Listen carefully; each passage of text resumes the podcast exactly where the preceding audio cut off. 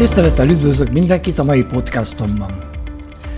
Különösen a kezdő trédereknél lehet megfigyelni, hogyha elindítanak egy trédet, nem tudnak elszakadni a képernyőtől. Figyelik állandóan, most lement három pipet, most, most fölbent kettőt, ó, baj lesz, baj lesz, aztán vissza megint, jó irányba vagyok, oké, oké, okay. az árfolyam megint fölment néhány pipet, ezt megúsztam, stb. stb.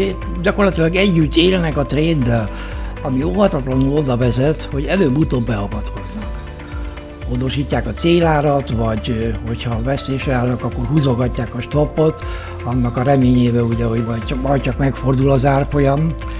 Az amerikaiak azt mondják, hogy don't love the trade. Szó szerint az azt jelenti, hogy ne szeres bele a trade-be. Minél többet követi valaki az eseményeket, annál biztosabb, hogy be fog avatkozni. Legtöbbször egy idő előtti, célár előtti zárással például. Nem is annyira a megnyert pénz miatt teszik ezt, hanem nem bírják a feszültséget, nem bírják annak a lehetőségét, hogy kevesebbet nyernek, vagy hogy kistoppolódnak. A financial behavior, a pszichológiai speciális ága a pénzpiac szereplőinek a mozgató rugóit kutatja. A legfontosabb felismerésük, hogy a veszteségtől való félelem egy sokkal erősebb emóció, mint a nyereség utáni vágy. Szinte minden esetben a veszteségtől menekülnek a tréderek. Az ember még észszerűtlen cselekedetekre is képes, csak nehogy veszítsen. Csináltak például egy kísérletet. Egy 20 dolláros bankjegyre lehetett licitálni. Így ez túl egyszerű lenne, úgyhogy még egy szabály van. A második helyezetnek ki kellett fizetni az utolsó ajánlatát.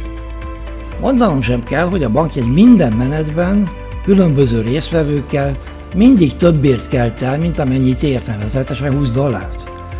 Inkább hajlandóak voltak a részvevők többet fizetni a 20-as csak nehogy veszítsenek. Aztán a másik kísérlet. Különböző cégeknél kiválasztottak két embert, akik hasonló munkakörben dolgoztak, ismerték ugyan egymást felületesen, de barátok nem voltak. Odaadtak az egyiknek 100 dollárt, és azt mondták, hogy ossza el kettőjük között úgy, ahogy ő jónak látja.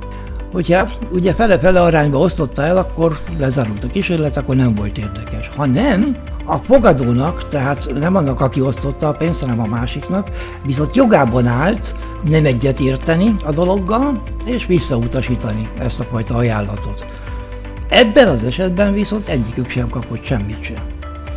És ha hiszik, ha nem, csomószor előfordult az, hogy mit tudom én, ő csak 40 dollárt kapott, a másik meg 60-at, akkor azt mondta, hogy neki akkor nem kell. Tehát teljesen irracionálisan, ugye, inkább lemondott a 40 dollárról, csak azért, hogy nehogy a másiknak így legyen igaza, mert ő ezt igazságtalannak tartotta. Magyarul az emóciók lépnek megint csak elő, ugye? Na most, hogyha pénzről beszélünk, már pedig itt a pénzkeresésről van szó, akkor a racionalitás az egy abszolút alap, igaz? A pragmatizmus egy, egy abszolút alapvető magatartás. Tehát ilyen dolgokat nem engedhetünk meg magunknak, mint tréderek. Tehát a lényeg, egy tréd az nem tréd, csak egy a sok közül. Ezeknek az összessége aztán kiadja a havi keresetet. Nem észszerű tehát előbb zárni, mert csak a saját nyereségedet vágod meg. Persze kevesen állják meg, hogy ne kövessék a tréd alakulását, de például egy H1-en elég óránként ránézni. Szóval ne hagyd, hogy kialakuljon egy emocionális kötődés a trédhez, mert az nem vezet jóra. Mint mondtam, az csak egy a sok közül. Köszönöm a figyelmet, ennyi lett volna mára. Ha tetszett, amit hallottatok, jegyezzétek elő csatornánkat valamelyik szolgáltatónál. Viszontlátásra, viszont hallásra.